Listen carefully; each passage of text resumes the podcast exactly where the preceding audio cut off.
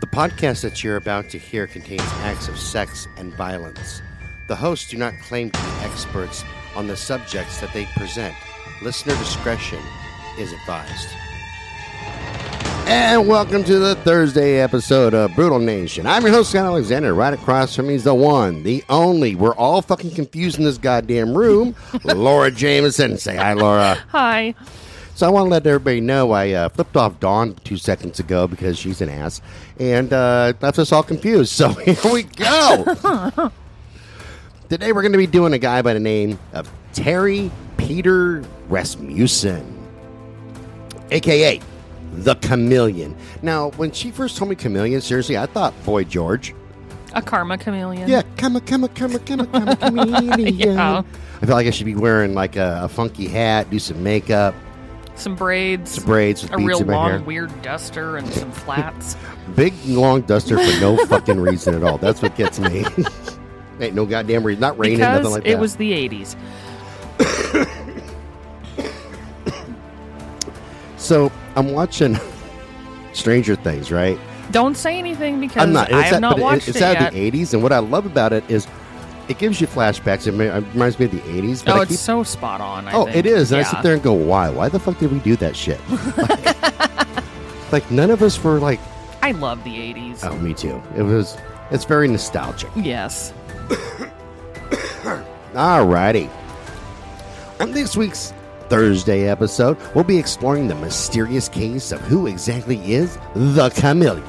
In order to do so, we're going to have to bounce around a little bit in time, so bear with us, because you know me, I fuck up everything. Why we love you. Yeah, hooked on phonics didn't work for me and shit. Let's do a little bit of background, shall we? So, Terry Peter Rasmussen, and his middle name's fucking weird as shit. Okay, good. I was waiting for you to say something about it. I think his parents had a speech impediment, or maybe they were full-on retarded, because... Or they just didn't like him. They're like, fuck this kid. That's what we're going to screw with him really big time. We're going to spell it Peter, but it's P-E-D-E-R. Fucking ridiculous. That's like naming your kid Chastity Belt. Yes. Yes, that's bad. So, this dude was born on December 23rd of 1943 in Denver, Colorado. Not to be confused with John Denver.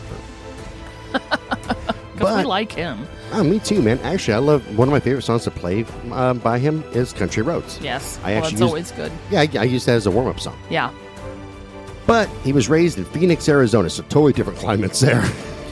They're both dry. Both real dry. Yeah, but it snows in Denver, man, and it doesn't snow in Phoenix. It just gets hotter. It's so fucking hot in Phoenix that Satan comes up and goes, nah, fuck this, man. One year, my family decided to have the family reunion in Phoenix in July. What the hell at a campground. I feel bad for your family. What the fuck? Like, it's 117 degrees out. Did whoever plan that eat lead paint? Like, I don't think Heavenly Father signed off on this. Yeah, like that's... Does that tell you... I tell you what's wrong? Yeah. Actually, yes. It speaks droves. So very little is known about his childhood. We do know, though, that his parents were shopkeepers, and later on they ended up managing a shoe shop. When he was 10 or 11, he started attending Whittier Elementary School. It's unknown if he was homeschooled before that or, you know... That's really what was going on. So we're kind of starting from scratch. You know, if they like put him into elementary school and go, hey, fuck it, dude. You're like 11 years old, so you're going to start from scratch. So people think that you're an idiot. That would be horrible. Yeah, either way, difficult transition. Terry later attended North High School until about 1960 when he just said, fuck it. And he dropped out during his sophomore year. Oh. So... In the United States during the 1950s, less than 60% of the kids continued their education after the fifth grade. That's scary. Yeah. Terry entered school around the time many were dropping out. What the fuck? Yeah, isn't that fucked up? And these are the people running the country. Now I totally understand what's going on now. It rings kind of a bell, right? So... Terry enlisted in the Navy. In the Navy, we go down with seamen in the Navy. And I'm just surprised when shit like this comes out of my mouth that's unscripted. Just fucking Christ. Anyway, he enlisted in the Navy to go down with the seamen in 1961 and served until he was discharged in 1967. So a nice little run for his career. Yeah, it was like 6 years going on, right? At some point, he may have attended the DeVry Institute of Technology or for Electrical Engineering, which, if you guys don't know what that is, in California, I remember, like, even when I was in college or even as a teenager, they had these commercials for DeVry Institute. Oh, I remember the commercials. Oh, okay. I don't even think they exist anymore. No. So Terry was a tall, slender, it says Caucasian. He was a white boy. A white boy. That's what he was when called Caucasian. He white. He ain't got no Caucasian about him. That's me. He had brown hair and blue eyes. Don't you turn my brown eyes blue. Terry moved to Hawaii to work with his parent in his parents' shoe shop. So, hey, okay, they managed a shoe shop in Hawaii. Surf's up, dude. Not in Hawaii, he met and married his wife, and her name is unknown in 1969. I've noticed that. Like, when I'm looking for serial killers and stuff like that, it'll say, especially in this time period, it'll be like, Bob married his first wife in 1952. And you're like, okay, what's Bob's wife's name? And they're like, we don't know. Probably because they were like, oh my God, do not let me be connected to this person. That could be. That's what I would do, but yeah. You were still saying the records were different then. In the age of internet accessibility, you would think you'd be like, her name was Mary and she was an okay person or whatever. Yeah. No, can't get that shit. Of course not. No. So that same year, their twin daughters were born. He found work as an electrician for an oil and gas for some oil and gas companies, or he worked in the shoe stores. That's what he did. He said, okay, I'm going to either do oil and gas or I'm going to do shoes. So it kind of bounced. Can always fall back on the shoes. Especially with the Nikes and the pump-ups. Some British Knights. Oh, my God. Yeah. You remember those? I want some BKs. Yes. Yeah. Dude, that'd be pimp. Holy shit. Peg your jean legs and put on some British Knights. Hell yeah. Yeah. Good times. Yes. In 1970, Terry, his wife, and his daughters moved to Redwood City, California. That's actually Southern California, just outside of San Bernardino. Okay. Their son was born. In 1972, Terry's third daughter was born. It didn't say when his son was born, but okay. I guess the son doesn't matter. No, it's too late. That's sexism right there. Don't even mention when his son was born. He was born in 1970 then, right? Oh, 1970. It said right. Oh, that's when they moved. And their sons were. Okay, yeah. No, never mind. Okay. Still sexist. At 72, the third daughter was born, and his wife separated. Him and his wife separated for a short time. In 73, Terry moved his family back to Phoenix because he apparently likes to live in the middle of fucking hell. Desert, yes. Yeah. It's not quite hot enough in here. Let's go to Phoenix where we'll all catch on fire. Good times. Good times. In 1975, he was arrested for aggravated assault, and his wife took the children and left. She's like, adios, bitchachos, I'm gone. Fuck this. And he's all like, why? Because you're a fucking dick. Yeah. But I'm only an asshole because we're in Phoenix and it's hot as fuck. Well, whose fault is that? That's what she said. She probably looked at him and said, it's your fault, motherfucker. You getting out of here. Like in Redwoods, it wasn't hot year-round. It was hot for all of like 3 or 4 days a year. You know, it was warm the rest of the time. You moved us here. Like, we had 15 kids. The rest of them just burned up. Yeah. Took them outside. Poof, they were gone. Nothing but ashes and baby rattles. Oh, it's like Terminator 2. Yep. They didn't even say, I'll be back. They're like, fuck it, I'm just glad it happened. It's too hot. They last saw him around December 1975, maybe 1976, when he showed up with an unidentified woman. That's like an unidentified flying object. Flying woman, that's what I thought. So, we've come here to anal probe you.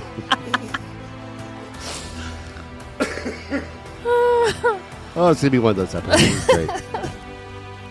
On September 28th of 1978, which that happens to be my brother's birthday. Oh. And it's really weird. Yeah. His divorce was finalized, and he wasn't born in 78. I think he's 2 years, so it's 75 is when he was born. His divorce was finalized. Terry lived over the years in a number of states, including Arizona, Colorado, Idaho, Virginia, Texas, Ohio, Oregon, Hawaii, and California. Wow, let's throw in the other fucking states. Jesus Christ, man. Pick a state, motherfucker. But eventually, he settled down for a spell in good old New Hampshire, which isn't anywhere near these motherfucking places. He was like, I'm going to go somewhere much cooler. Yeah, oh, I would too, man. Yeah, I would after living in Phoenix and shit. I know, he lived in Oregon, so I mean, then it didn't get as hot as it does now in the summer. It wasn't Orifornia yet, so no shit, huh? Terry reportedly was known to travel with various women and children. Okay, well, I guess you got kids drive every once in a while. Yeah. How old are you, Billy? You can take a nap. Bye. You can drive. Fuck it, I need a nap. Drive, kid. Yes. While living in Manchester, New Hampshire, Terry lived under the name of Robert, quote, Bob Evans. I like that name, Bob. Wasn't there a restaurant? Bob Evans, yeah. Yeah. It's a very popular restaurant in the Midwest and down south. Dude. All right. And he worked at here we go again with the fucking names. Womback. We'll go with that. It looks like Wombat, but okay. Womback Mill. In January 1980, Elizabeth Evans signed for a registered letter at his address. In February, he was arrested as Robert T. Evans for issuing a bad check that previous December. So Elizabeth Evans was listed as his spouse on the arrest report. Hmm. In May, he was arrested again for stealing electricity. What? How much electricity can you fit into a bag? I'm kind of curious. Like, they're not looking. Grab the electricity and run. The things that come through my mind, Jesus Christ. I'm full on retarded, I swear to God. Then I get on here and I sing louder than a fucking retard with a Mr. Microphone on Christmas Day. Oh, I do love that one. That's actually my new favorite saying from listening to this dead bug guy. That's hilarious. He uses that one a lot and it fucking cracks me up. Elizabeth was once again listed as his spouse. In October, Robert was arrested for a third time. Jesus Christ, Robert, pull your head out of your ass. Right. Fuck, you chameleon-ass motherfucker. This time, there was no spouse listed. Because I bet you not, man. She's like, you're a third-time loser. Out of here, motherfucker. If she even existed in the first place. Well, it said that she signed for a letter. But her name was in quotes. Like, Elizabeth, true. Could have been bullshit. That's true. So authorities have no idea who Elizabeth Evans was and are still searching for any information about her. Oh, hey, maybe it was Terry in drag. It could be. I feel like an Elizabeth today. He's a chameleon. Because I'm a chameleon, I'm going to rub my nipples right now. Spank my own ass. I'm a bad girl. Bobby should spank me. Bad. That's not right. Jesus Christ, don't encourage that bullshit. Fuck. So, by 1978, 35-year-old Bob, a.k.a. Terry, started dating 24-year-old Marlyse Elizabeth Honeychurch. Oh my God, she's a cereal. Honeychurch. It is? Oh, Honeychurch. I like Honeychurch better. No, but it's a wife. But that's fucking awesome, though. I thought she was named after some kind of a cereal. Wow, I'm impressed. Like, I would date her. Oh, Honeychurch isn't just good for breakfast. Mm-hmm. Marlyse was last seen in La Puente, California on Thanksgiving Day that very same year. So La Puente is also Southern California. Me and a now deceased friend of mine who died earlier this year named Richard. We used to go to the firing range in La Puente and spent a lot of time at that gun range. A lot of time. Nice.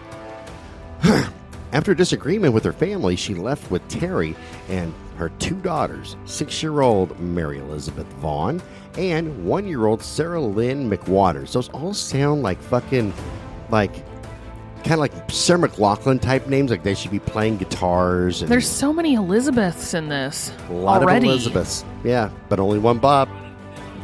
Yeah, we ain't running thin on Lizzie's, but we only got one Bob. Yeah.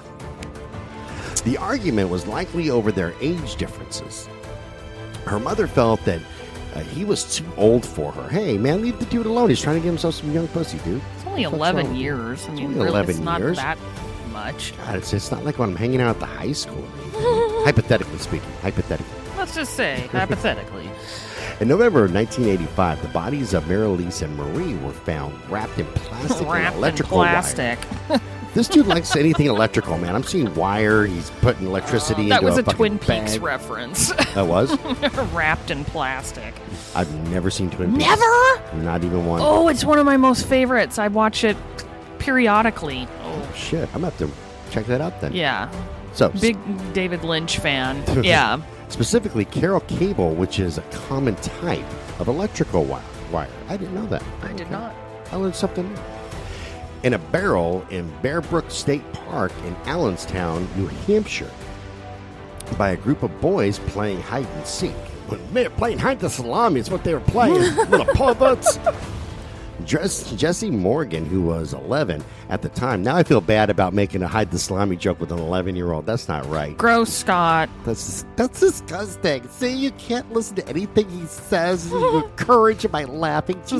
Every show has a warning. You listen at your own risk. That's exactly it. Like, I try not to listen to Scott at all because he's a disgusting fucking monster. Anywho, this 11-year-old kid recalls how, quote, it was just odd that the barrel was out there. It was slightly rusted. Blue barrel. It's a blue 55-gallon steel drum. It's just kind of sitting out in the woods, you know. The brother that found the barrel went over to it and tried to lift the top of the barrel. The hell am I? And then when he did that, we were hit with a smell that was absolutely putrid. Oh, and it is. Oh, yeah, man. Dead bodies have been kind of festering for a little while. Yeah. That's gross, man. You don't want to do that. That's why you don't check out the barrels either. Leave it the fuck alone. Leave it the fuck alone. Go call a cop. Say, hey, man, there's a fucking barrel out here. You check that shit out. That's what you get paid for. You look at it, yeah. Their deaths were caused by blunt force trauma to their heads. This barrel was later found by a hunter who reported it to the police. I thought the kids found it. They did, but they didn't report it, apparently. They didn't talk about it until after it was reported, I guess. Oh, no, that kind of makes sense. The discovery has been accredited to the boys or the hunter by multiple sources. Knowing how young the boys finding something freaky and streaky would definitely talk about amongst themselves, but not necessarily to an adult. It's reasonable that the boys found it first, knocked it over, and that's what drew the hunter's attention. Yeah. Okay, that makes sense. Like, hey, man, something's not smelling kosher in New Hampshire. Chumming the forest. We're not shark hunting. Why are you chumming the forest, you bastards? Going hunting for birds. In 2000, a second search was conducted, and searchers found another bizarre discovery. About 100 yards from the first one barrel, I think it should just be fucking first barrel, but okay. From the first barrel was a second barrel. Ooh. Like a double barrel shotgun, but okay, there we go. And by now the boys are like, fuck that, we ain't even get close to this. Yeah, no. That's just gross. Nope. This one contained the bodies of Sarah Lynn and an unidentified child who was between 2 and 4 years old. That's sad. That's fucked up. The second barrel had been missed during the initial search. Investigators thought they might be members of the same family. So forensic sketches based on their remains were created. But their identities would remain a mystery until 2019, when DNA technology was able to be utilized. Until then, investigators had no idea who they were. Like, they're clueless, right? Right. Where they came from, when they were killed, or any idea of who killed them. Like, they're a complete mystery. All they have is a couple of putrefied dead people. That's gross. All all they knew was like, hey, what do you know? They're dead. Oh, okay. They're dead. They're dead kids. We know that much. They're dead kids. We found them in a barrel. That's everything that we fucking know. They were run through state and federal databases without any leads at all. The third little girl has never been identified, but it has been confirmed as Terry's biological daughter. Oh. He iced his own daughter. His own kid. What a fucking prick. The identities of Marlyse, Marie, and Sarah Lynn were uncovered by a librarian from Connecticut who had listened to a podcast regarding the case. Oh, and it wasn't even ours. That's cool. Yeah, that's awesome. Listen to ours, motherfucker.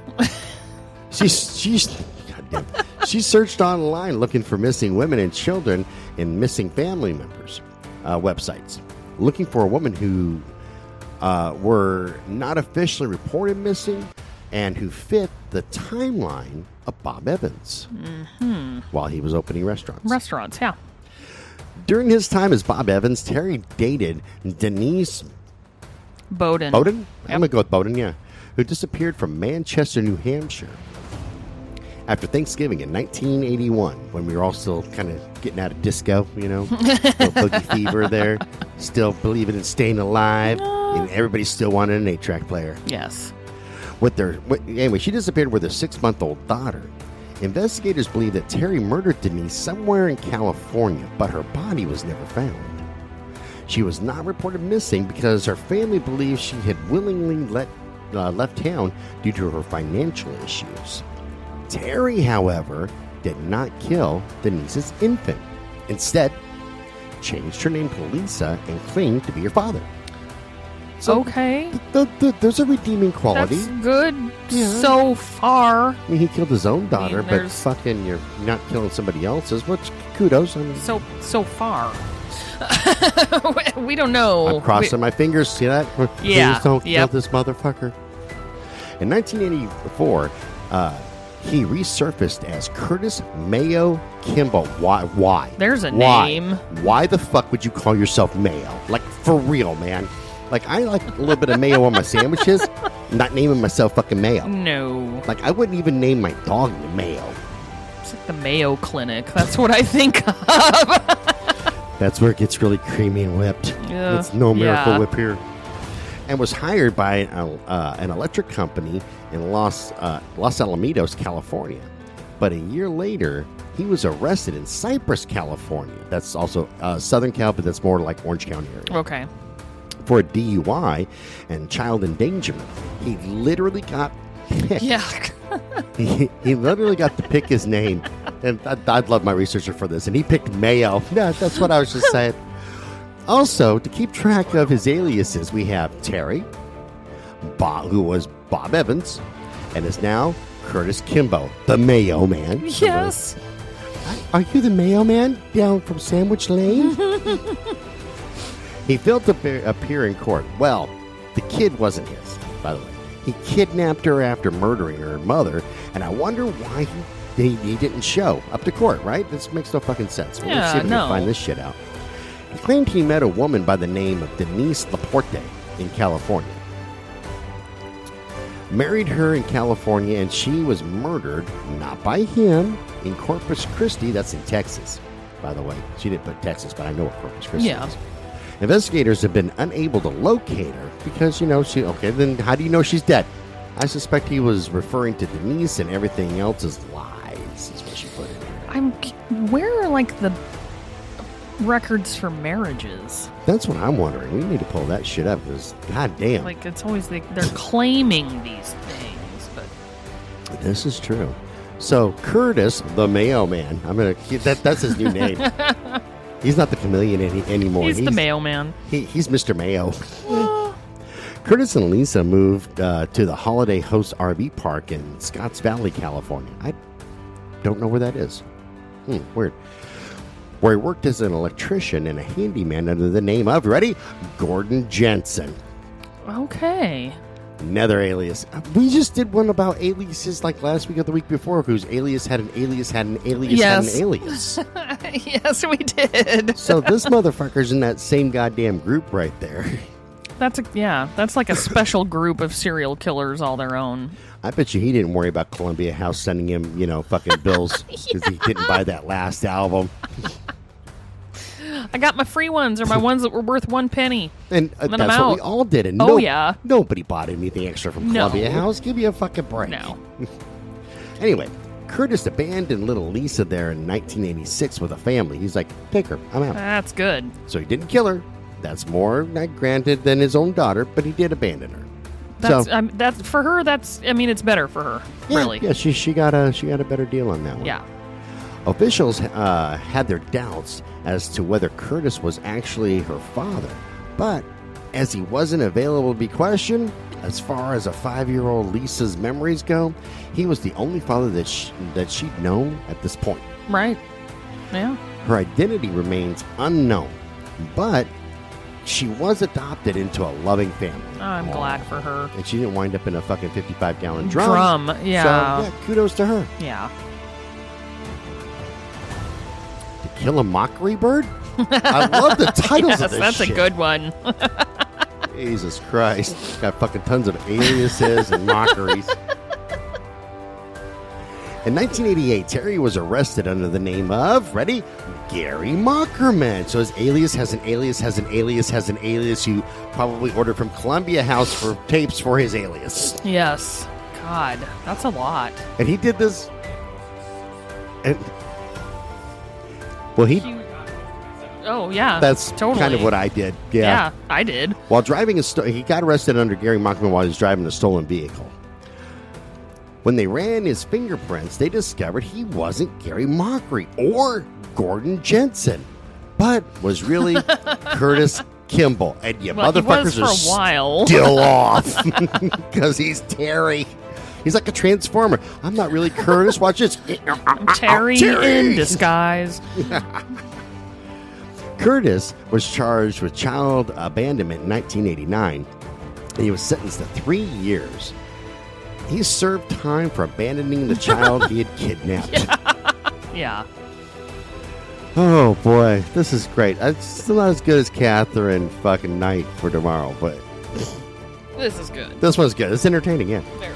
Curtis agreed to a plea deal to avoid child abuse charges. Because, hey, man, I might be a murderer, but I'm not a child abuser. Right. You have to draw the line somewhere. Come on. I have standards.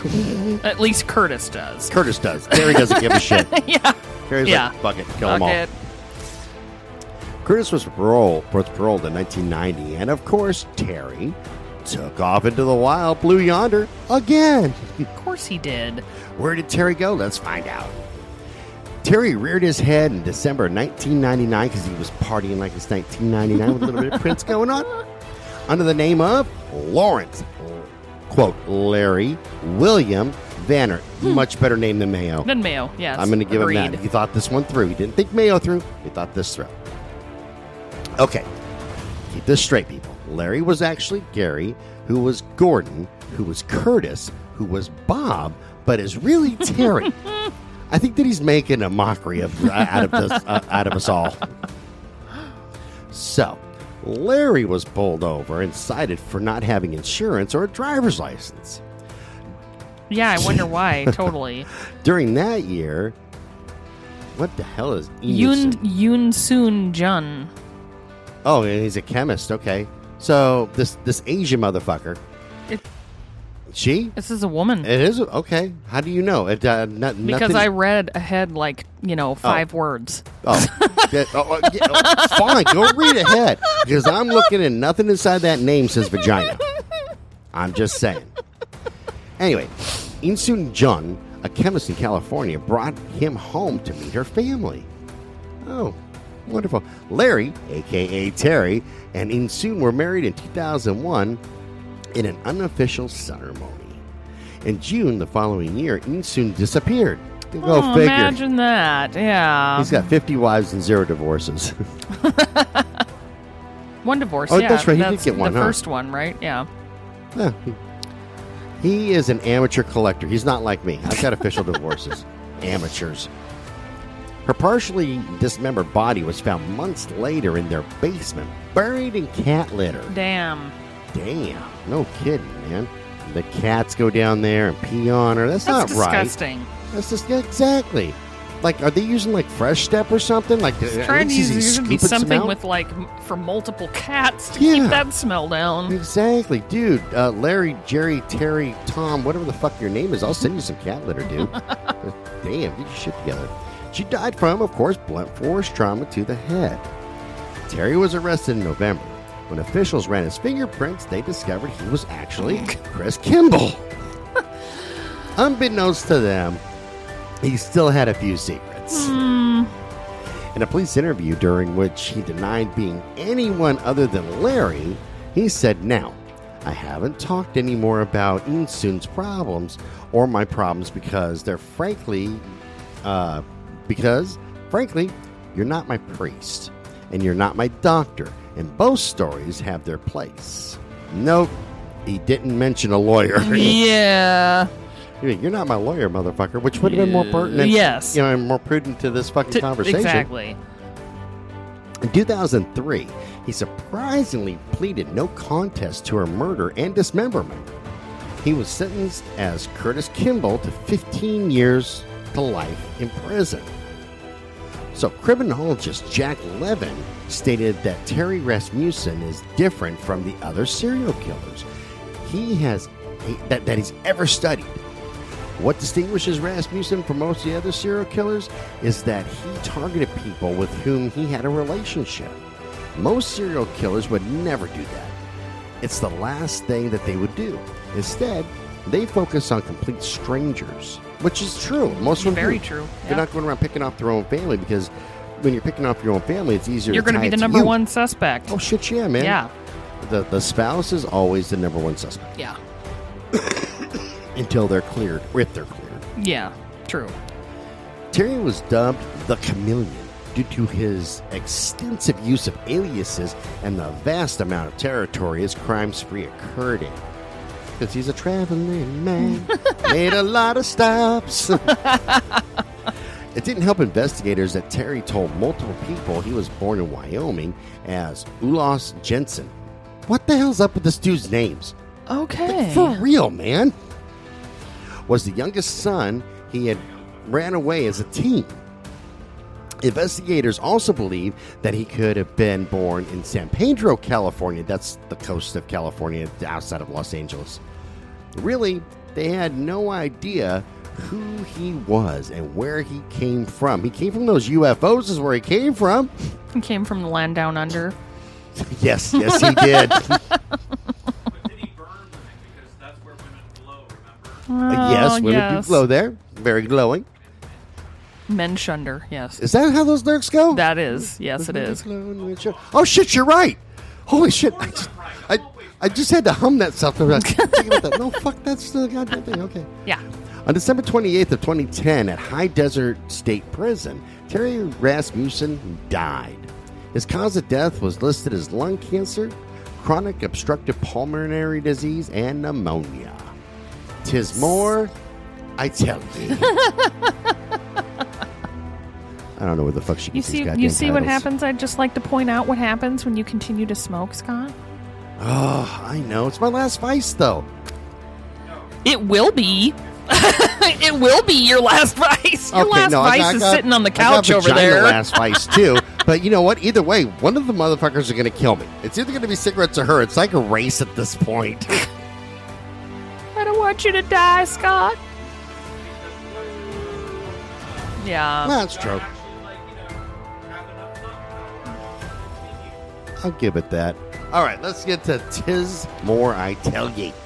San Bernardino detective Peter Headley was assigned to Lisa's case in 2013.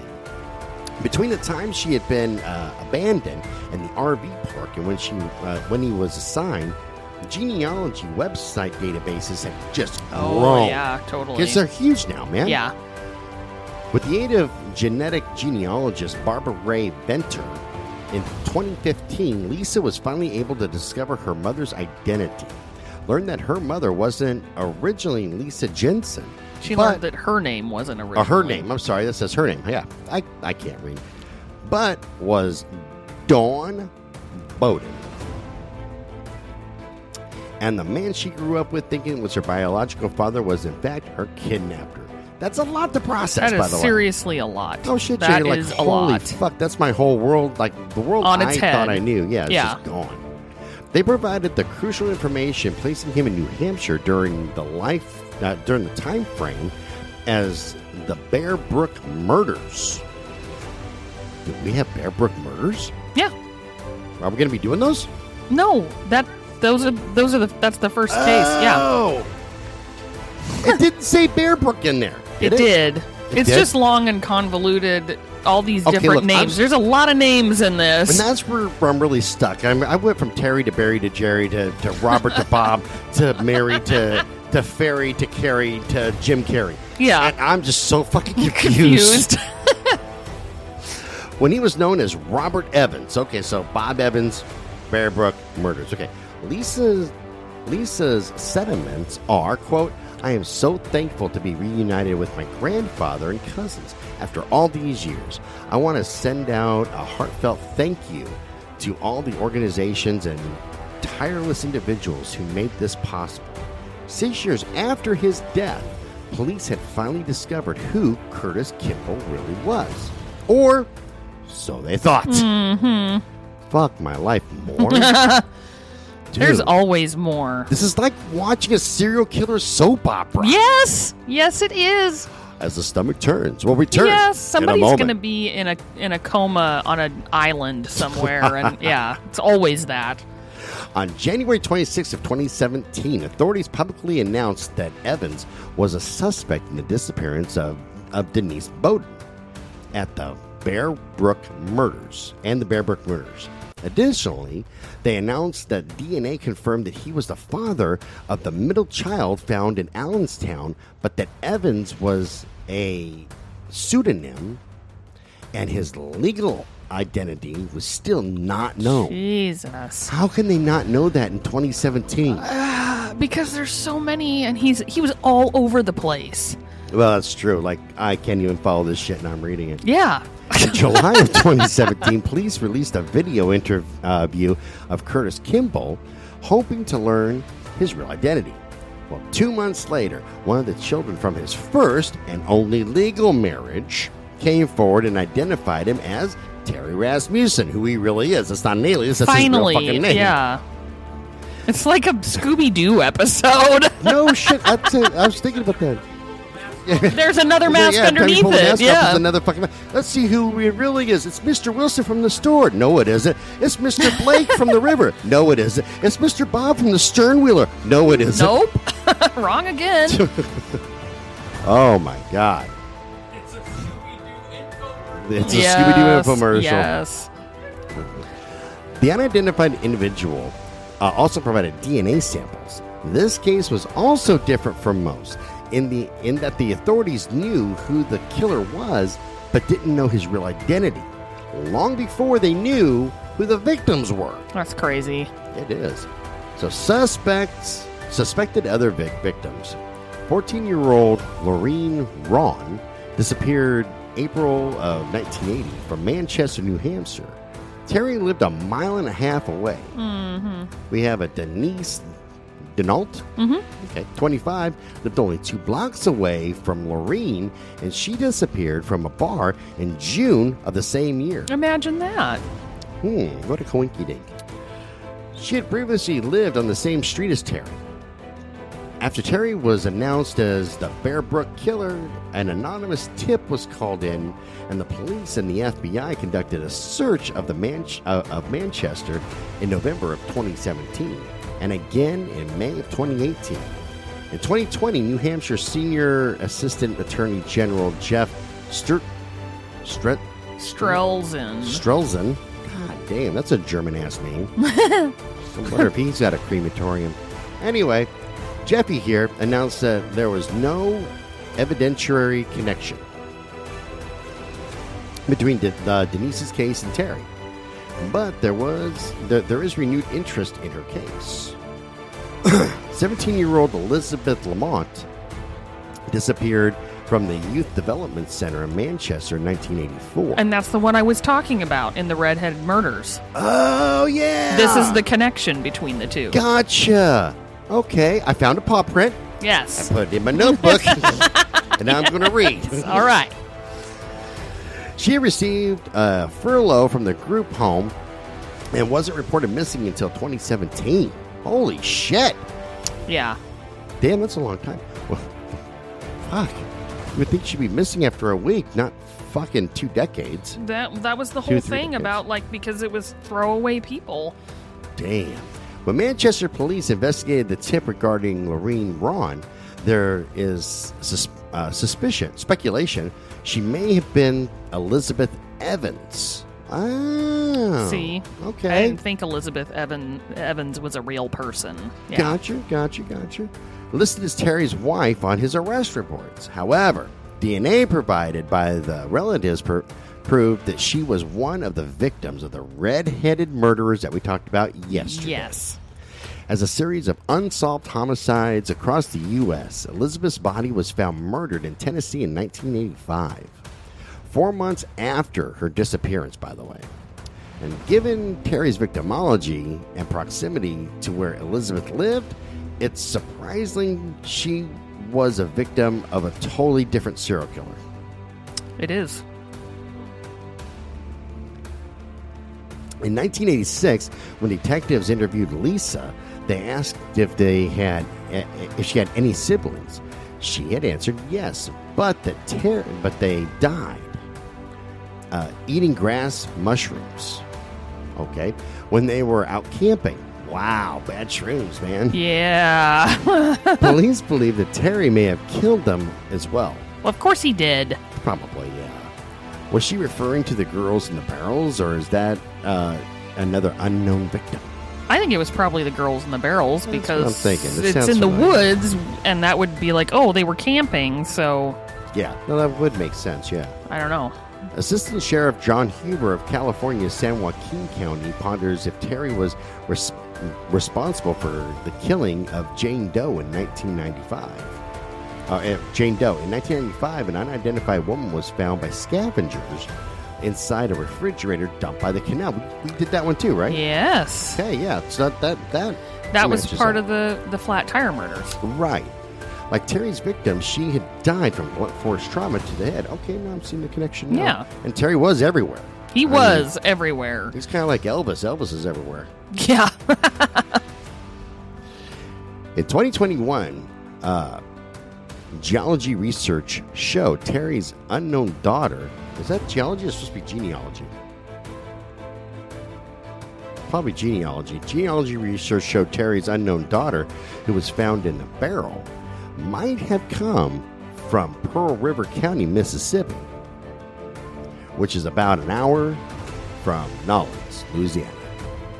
She could be descended from Thomas Dead Horse Mitchell, who was born in 1836, or William Livings, who was born in 1826. Interesting how experts can learn who her 5-6 times dead grandfather may be, but can't fucking discover her immediate family. Yeah. She belonged to Long John Silver back in fucking 1535. Okay, yeah. Who's her mom? I don't know. I don't know that. Yeah. While the DNA provided by his offspring, authorities were finally determined 7 years after his death. Makes no sense. All right, whatever. They finally determined. Makes sense there if they finally determined it. The man who they put behind bars was indeed born Terry Peter Rasmussen, with a fucked up middle name. Yes. However, to put a kink in things, he was also known to go by the name of Jerry Edwards Gorman. There's a new one. Curtis Rollin Kimball, so he dropped the mayo and the soap, and Don Venerson. Under these aliases, along with that of Ulos Jensen, who knows how many victims he might have? Seriously, like, for real, right? Yeah. Perhaps Elizabeth Evans and Denise Laporte existed and were murdered. Quite possible. Yeah, I think so too. Right. It might be their children who Lisa recalled having died from eating grass and mushrooms. But crazy. You think Terry Rasmussen killed Elizabeth Lamont, or was she killed by a third and unknown serial killer? He was everywhere, so it's totally plausible. I think so, too, man. This guy was a fucking nut job. Yeah. I'm digging all of his aliases except for picking the name Mayo. Mayo. I mean, just what kind? When you look at Pete, when you look at his real middle name, Peter, P-E-D-E-R, you think that's a bad name. Then you say, "I'm gonna hold my beer. I'm gonna make. I'm gonna make it worse." Yeah. Fucking amazing. All right, remember you can send us an email at brutalnation@twistedbluellc.com. Check out the website at www.twistedbluellc.com. Check us out on Medium, Crime Beat on Medium, or wherever you get your blogs. Just type in @BrutalNation. Get the full story without any of my bullshit attached to it. Also, if you're listening on Spotify, remember that we do have some quizzes and some questions that we posted. And let's interact. Let's talk about this shit. This show's copyright 2022 by Twisted Blue, LLC. All rights are reserved, and we will talk to y'all later. Bye-bye. Bye.